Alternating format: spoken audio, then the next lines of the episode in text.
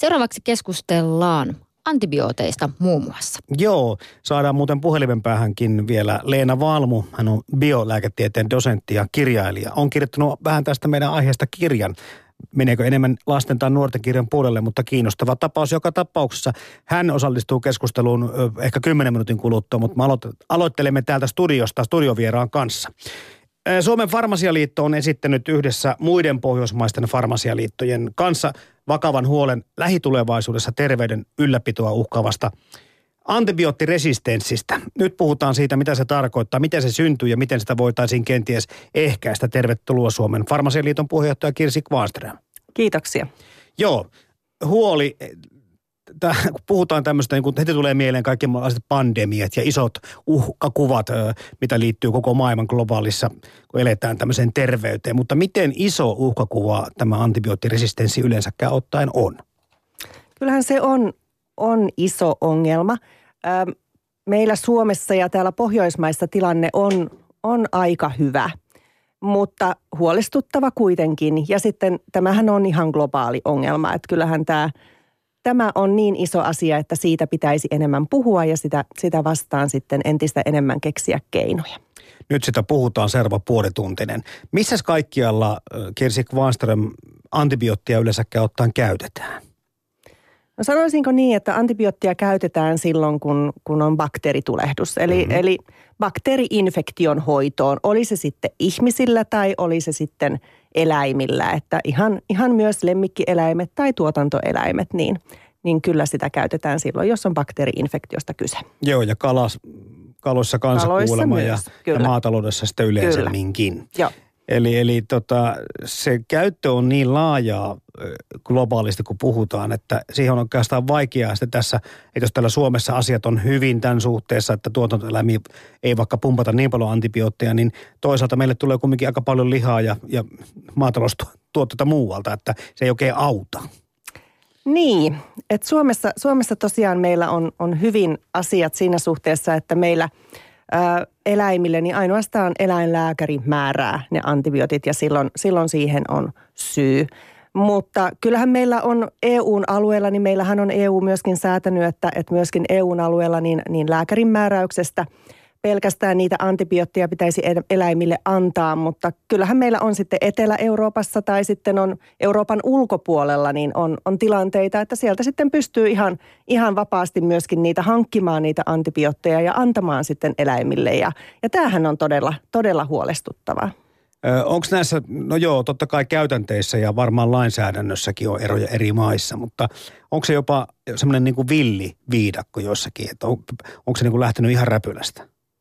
Kyllä mä sanoisin, että kyllä se on tuolla, tuolla Etelänmaissa ja, ja varsinkin EUn ulkopuolella niin on, on todellinen ongelma. Ja myöskin se, että saatetaan esimerkiksi näissä rehuissa, joita annetaan eläimille, niin niitä saatetaan sitten kyllästää antibiooteilla ja syöttää tällä tavalla eläimille koko ajan niitä, niitä antibiootteja. Että – et esimerkiksi meillä Suomessa, niin meillähän on hyvin tarkat varoajat. Että jos, jos niin kuin eläin saa sitä antibioottia, niin sitten, sitten on se aika, että minkä, minkä jälkeen vasta sitä voi esimerkiksi teurastaa ja niin, että se sitten soveltuu ihmisille annettavaksi. Mutta näinhän ei sitten kaikkialla maailmassa ole ja tämähän on, on todella huolestuttavaa.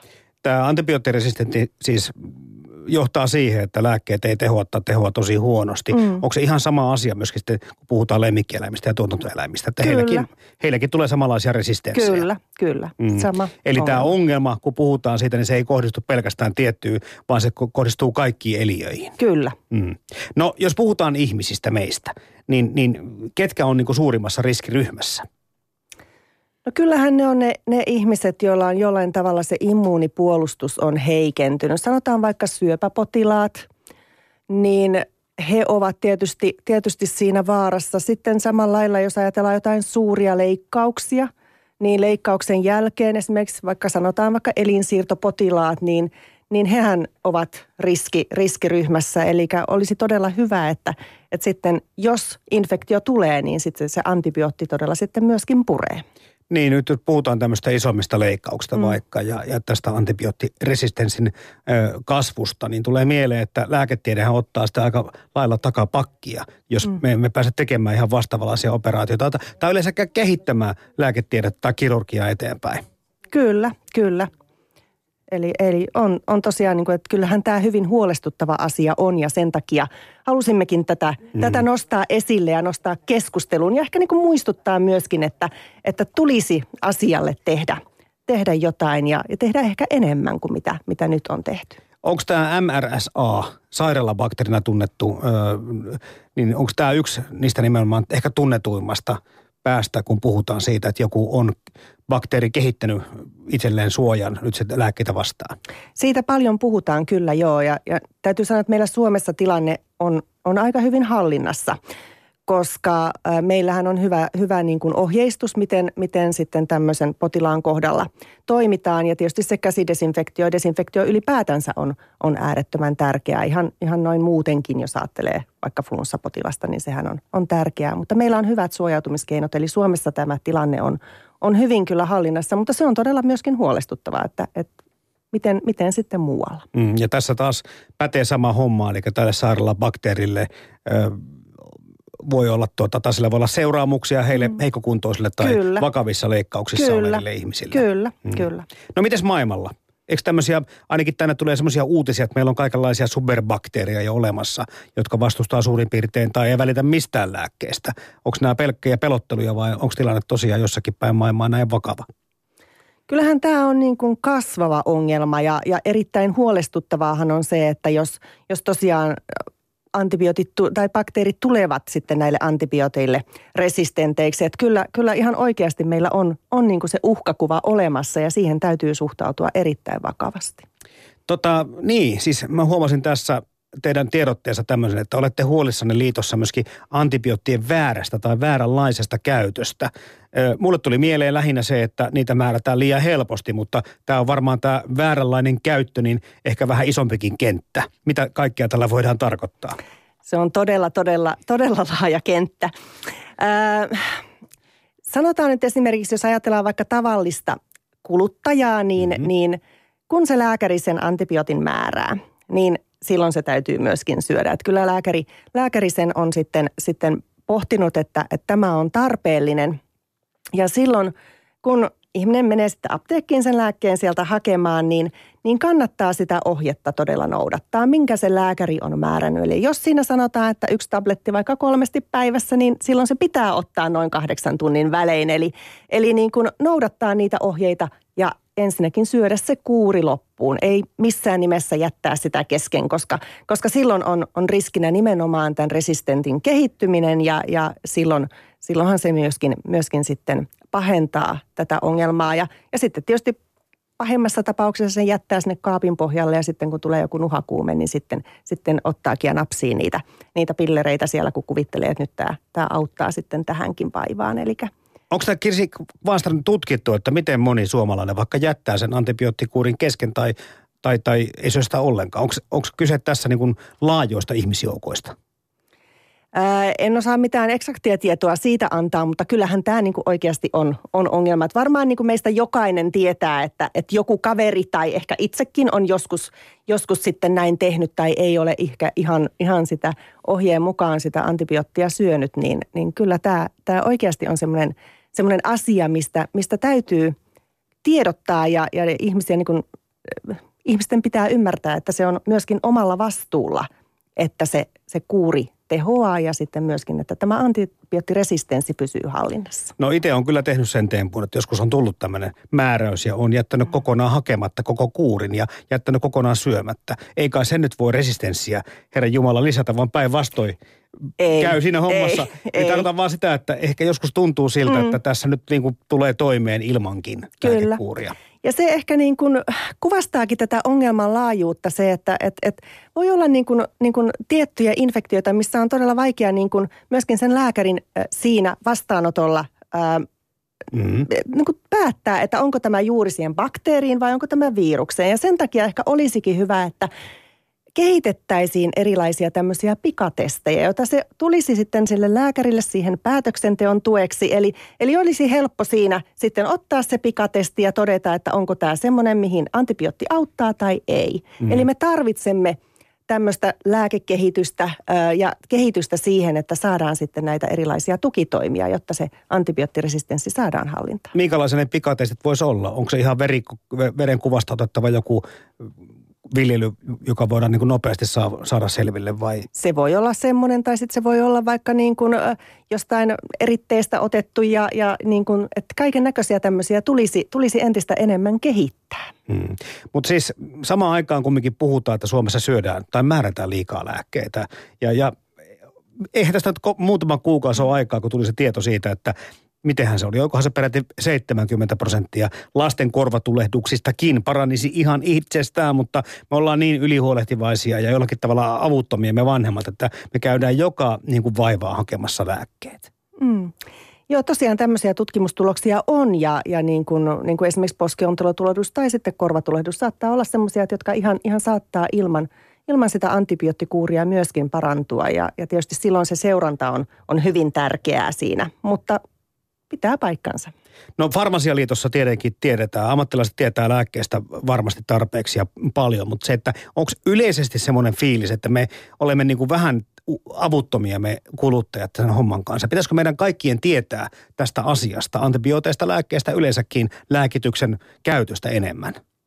Mä sanoisin, niin että silloin kun se ongelma tulee, jos tulee vaikka flunssa tai nuhakuume tai joku, joku tämmöinen ja, ja sitten sitä pohdiskelee, että olisiko tämä nyt semmoinen, että mihin tarvittaisiin sitä antibioottia, niin, niin ensimmäinen asiahan olisi tietysti kävellä sinne apteekkiin – ja, ja meillä on apteekissa erittäin asiantuntevaa ö, henkilökuntaa. Siellä on farmaseutit ja proviisorit, jotka on nimenomaan siellä sitä asiakasta varten ja, ja, ja keskustelemassa hänen kanssaan ja myöskin seulomassa sitä, että olisiko tämä semmoinen, joka onkin tavallinen flunssa, mihin auttaa vaan se lepo ja, ja särkylääke ja, ja tämmöinen, vai onko tämä kenties semmoinen, mikä tarvii, tarvii sitten se antibioottikuurin. Eli, eli he kyllä osaavat siellä seuloa ja lähettää sitä tarvittaessa lääkäriin. Eli ei missään nimessä kannata jäädä yksin pohdiskelemaan, vaan, vaan aina sitten marssia sinne apteekkiin. Tälleenkin on käynyt joskus muillekin, että, että tulee semmoinen pikkuinen niin ristiriitatilanne, että on menemään lääkemääräyksen kanssa apteekkiin, mutta sitten siellä farmaseutti saattaa sanoa, tai provisori, että hetkinen, että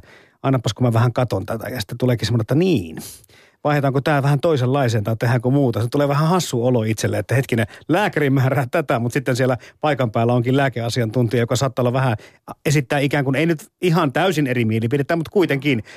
Siinä tulee kuluttajallekin vähän, että aa, hetkinen. Tässä varmaan on kyse näistä geneerisistä lääkkeistä, eli sitten siellä kyse on varmaan siitä, että, että samaa valmistetta, mutta sitten Joo. ehkä vähän halvemmalla, niin on mahdollista sitten, sitten saada. Eli siitä, siitä tässä varmasti on kyse, ei siitä, että, että siellä farmaseutti tai proviisori kyseenalaistaisi sen lääkärin lääkemääräyksen. Näin ei ole. No siitä, mitä kaikkea ihmiset sitten tietää näistä esimerkiksi bakteerien toiminnasta ja siitä, että miten tällainen antibioottiresistenssi oikein syntyy. Siitä on varmaan niin kuin ihmisillä vähän eriasteista tietoa ja aika paljon saattaa liittyä myös sellaisia käsityksiä, jotka ei ihan pidä paikkaansa. Meillä on nyt puhelimessa biolääketieteen dosentti, lastenkirjailija Leena Valmu. Hyvää aamupäivää Leena. Hyvää aamupäivää. No sinä olet tehnyt nyt ö, uuden kirjan, jossa käsitellään nimenomaan suoliston toimintaa ja bakteeria, probus ja suuri suoliston taistelu. Se on oikeastaan neljäs kuudesluokkalaisille suunnattu tämmöinen tarinallinen biologian kirja, jos sitä niin voisi vaikka kutsua. Mistä sulla lähti idea tällaisen kirjan tekemiseen ja vaikuttaako susta siltä, että tällaiselle vähän ehkä ainakin suht yksinkertaiseen muotoon puetulle tiedolle tästä aiheesta on kova kysyntä? Mä toivoisin, että sille on kova kysyntä. Sille on itse asiassa paljon kovempi kysyntä tuolla maailmalla, esimerkiksi Amerikassa tämän tyyppisille. Suomessa tämmöinen muoto, että tarinallisesti lähdetään kuvaamaan biologiaa on vielä aika uusi. Mulla on sellainen skitsofreeninen tilanne, että mä olen siis biotieteilijä ää, päivätyökseni ja sitten mä teen toista uraalasta ja nuorten kirjailijana ja mä oon aloittanut kirjasarjan, jota kutsutaan nimellä Elinkaikkeus-sarja, jossa jokainen kirja kuvaa yhden ihmiselle tärkeän solun näkökulmasta ää, ihmisen sairautta.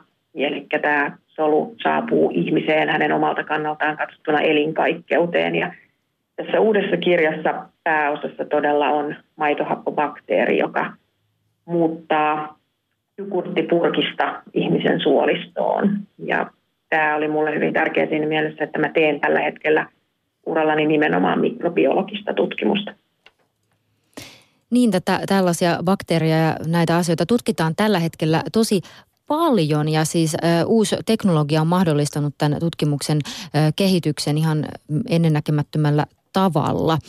Minkälaisia kaikkia asioita esimerkiksi sun työssä tällä hetkellä tutkitaan, mitkä liittyy näihin nimenomaan suolistobakteereihin? Mä teen tällä hetkellä mikrobiologista diagnostiikkaa, eli vähän mitä tuossa alussa mainittiin, tarvitaan uusia testejä sekä bakteerien tunnistamiseen että myös virusten tunnistamiseen. Ja tämmöisissä terveysteknologista ihan tuotteita kehittävässä yrityksissä tällä hetkellä töissä.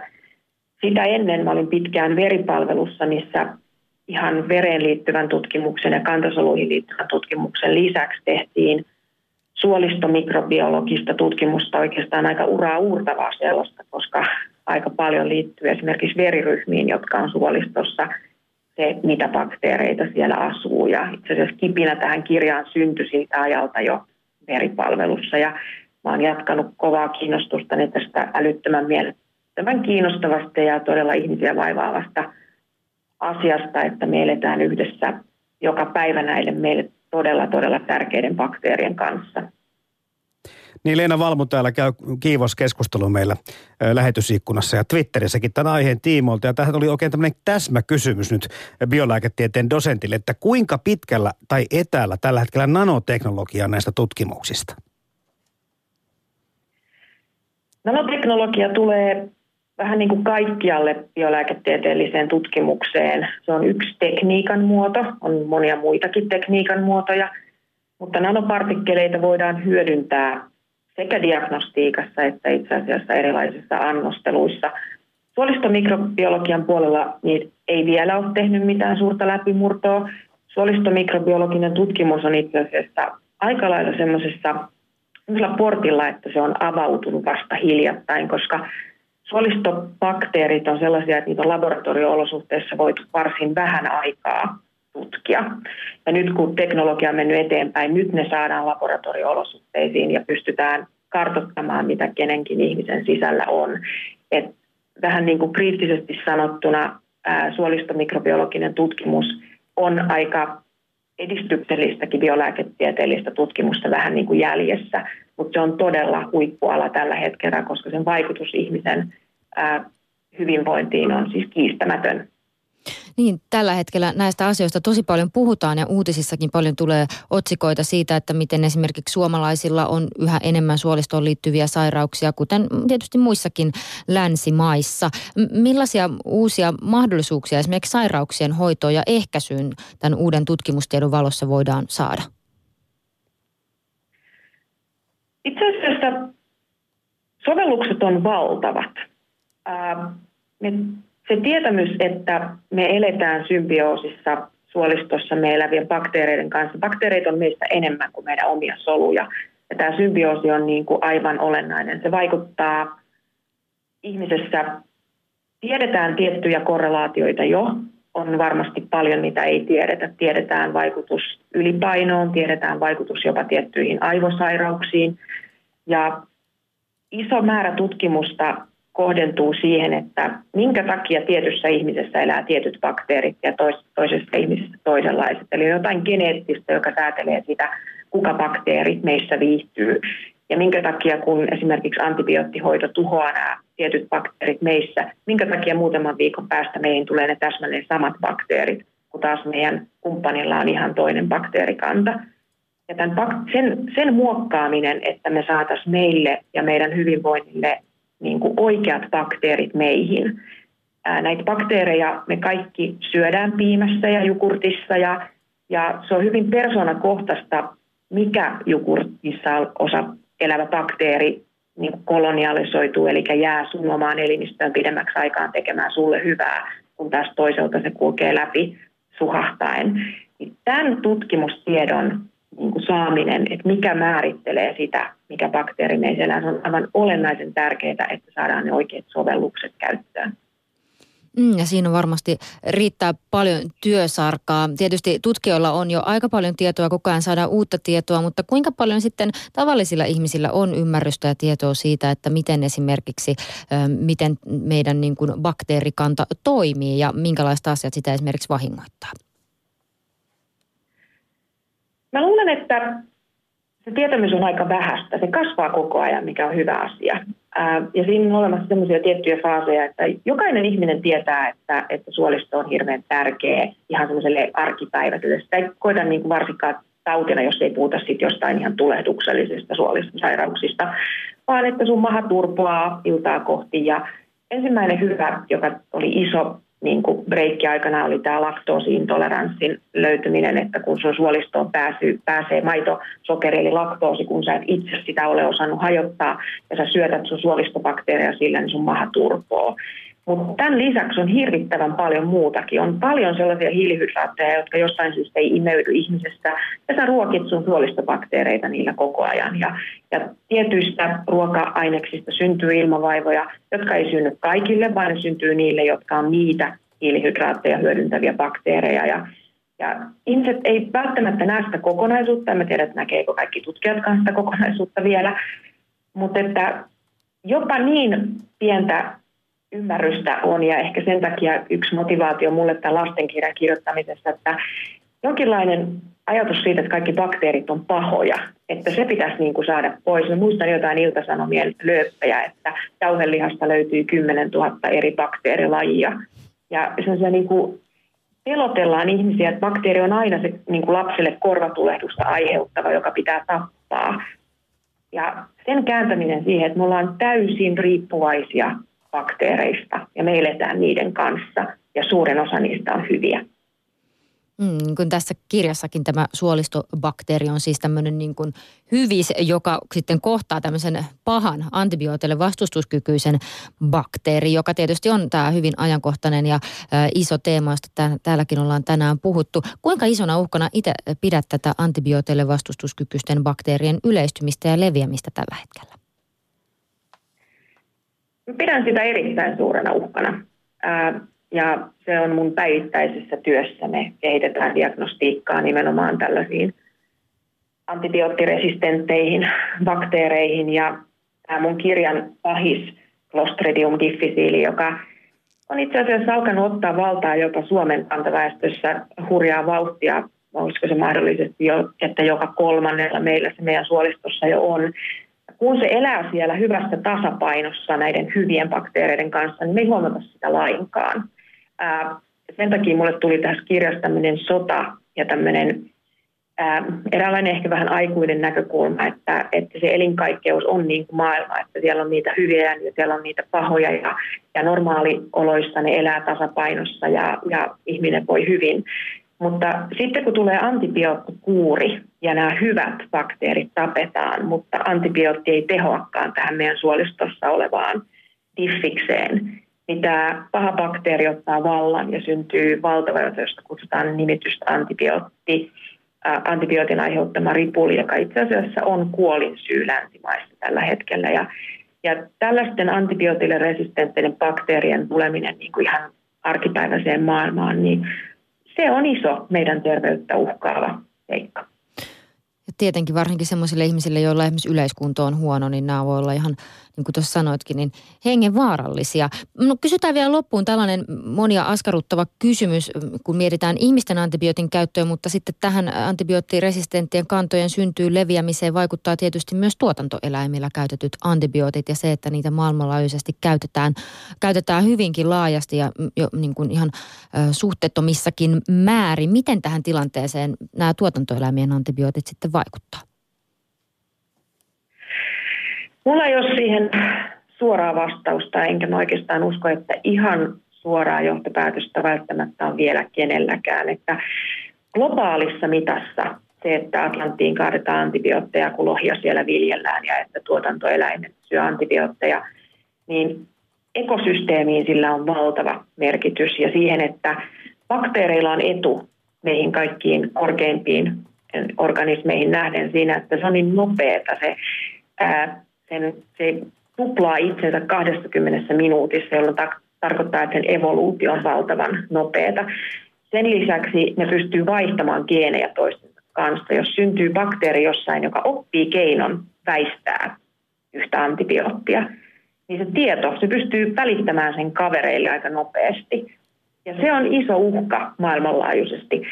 Se, että tällaisia varmasti syntyy tämmöisissä niin kuin maaperäbakteereissa jatkuvasti ja siihen, että, että maailma on täynnä antibiootteja. Ehkä vielä toistaiseksi onni on siinä, että näistä tuotantoeläimistä, puhumattakaan jostain meren tai maaperän bakteereissa syntyvistä reaktioista on jonkinmoinen matka ihmisille patogeenisiin eli pahoihin bakteereihin. Eli ihan suoraa linkkiä vielä ei ole kyetty täysin sataprosenttisesti osoittamaan, että se olisi se suurin syy ihmiselle patogeenisten niin kuin antibiootille resistenttien bakteereiden niin kuin yleistymiseen. Suurempana uhkana tällä hetkellä ainakin on nämä sairaalabakteerit. Tutkimustyö jatkuu siis vilkkaana ja toivottavasti sitten uusia ratkaisujakin keksitään. Kiitos paljon haastattelusta biolääketieteen dosentti kirjailija Leena Valmo.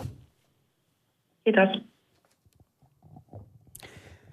Kello on 11.29 ja jatketaan keskustelua täällä studiossa. Meillä siis vieraana ähm, Farmasialiiton puheenjohtaja Kirsi Kvanström. Tosiaan miettimään tuota ihan tuota loppua, mitä, mitä Leena Valmu kertoi kanssa. Ja, ja tämä globaali maailma. Ja mehän tehdään, tai siis ihmiset tekevät monen keksinnön ja kehitystyö, niin kuin lääketieteen osalta yhteistyötä. Miten farmasia liitot ja farmaseutit maailmassa, onko teillä tämmöisiä yhteisiä konferensseja? Onko tämä lääkeajattelu samalla, samalla tavalla niin kuin tämmöistä yhteistä pääomaa niin kuin maailmassa vai onko niin kuin jengit erikseen, maat erikseen, liitot erikseen? Kyllä se on tämmöistä yhteistä pääomaa ja, ja tosiaan niin kuin me yhdessä Pohjoismaat, pohjoismaiset farmasialiitot teimme tämän, tämän julistuksen siitä, että, että nostimme tämän antibioottiresistenssin ja myöskin farmaseuttien provisorien osaamisen hyödyntämisen esille, niin, niin itse asiassa olen juuri tässä ihan, ihan muutaman tunnin päästä lähdössä Argentiinaan, missä meillä on maailman farmasiakongressi. Ja, ja siellä tosiaan kokoonnumme yhteen viikon verran pohtimaan, pohtimaan näitä, näitä asioita, ei pelkästään antibiootteja, vaan ylipäätänsä näitä lääkkeisiin liittyviä, lääkehoitoihin liittyviä asioita. Eli kyllä, tämä on, on todella niin kuin semmoinen asia, joka meitä kaikkia yhdistää. Ja kun mietitään tätä tulevaisuutta, miten tästä eteenpäin, että tilanne ei pääse pahaksi tai uhkakuvat eivät toteudu, niin, niin teilläkin liitossa ehdotetaan tämmöistä yhteistyötä nimenomaan pohjoismaiden, pohjoismaisten farmasialiittojen ja farmaseuttien kesken. Mutta, mutta onko sitten niin, että, että täällä ollaan – joko tässä asiassa jollakin tavalla tutkimuksessa pitemmällä vai onko tämä tilanne vaan sen takia meillä parempi kuin näitä, kuten tuossa alussa jo kerrottiin, että meillä ei niin paljon täällä antibiootteja muun muassa tuotantoeläimiin määrätä. Että meillä on niin kuin helppo tehdä tätä tutkimusta. Meillä on tietysti hyvä tilanne, ihan niin kuin sanoit, niin, niin on, on Pohjoismaat ovat hyvässä asemassa tällä hetkellä vielä.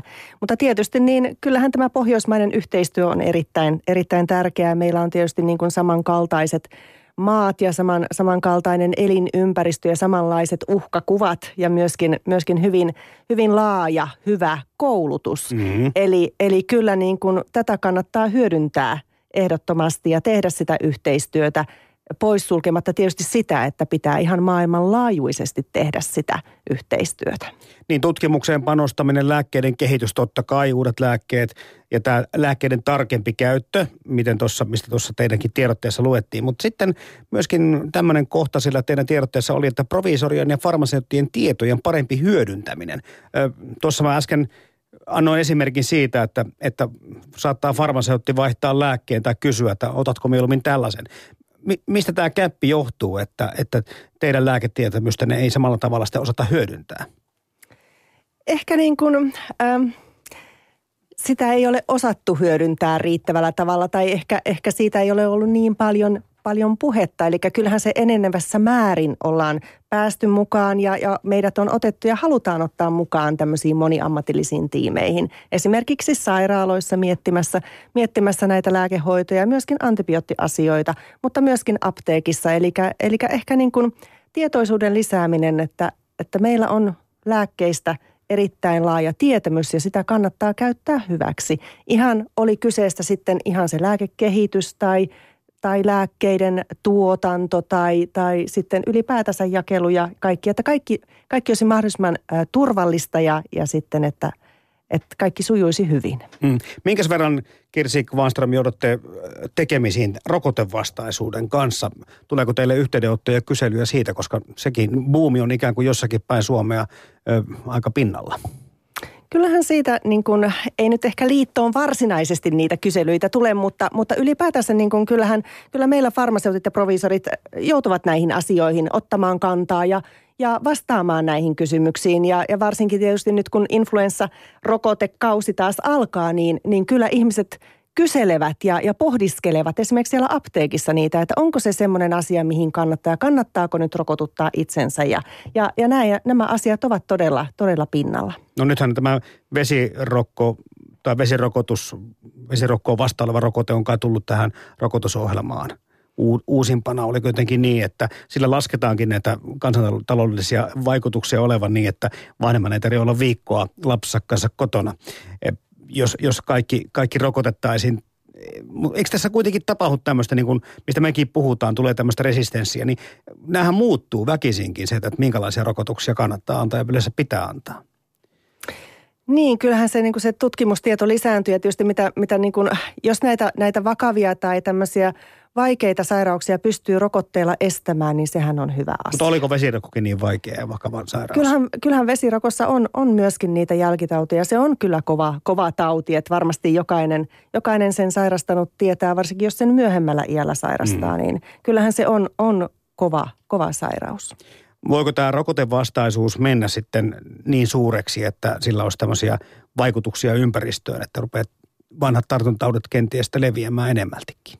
kyllähän se on suuri, suuri uhka ja näinhän ihan oikeasti voi tapahtua. Että, että kyllähän meillä oli, ei tässä kauaakaan ole, kun Lohjalla oli semmoinen pieni koulu, missä oli, oli niin kuin äh, tuhkarokko rupesi, rupesi leviämään siellä, koska siellä oli niin paljon rokottamattomia lapsia. Eli, eli emme me saa tuudittautua siihen, että, että nyt meillä on kaikki hyviä, nyt, nyt ei kannata enää rokottaa, että en todellakaan haluaisi omalle lapselleni esimerkiksi poliota tai kurkkumätää, että et, et kyllä se, se oikeasti on, on semmoinen iso asia.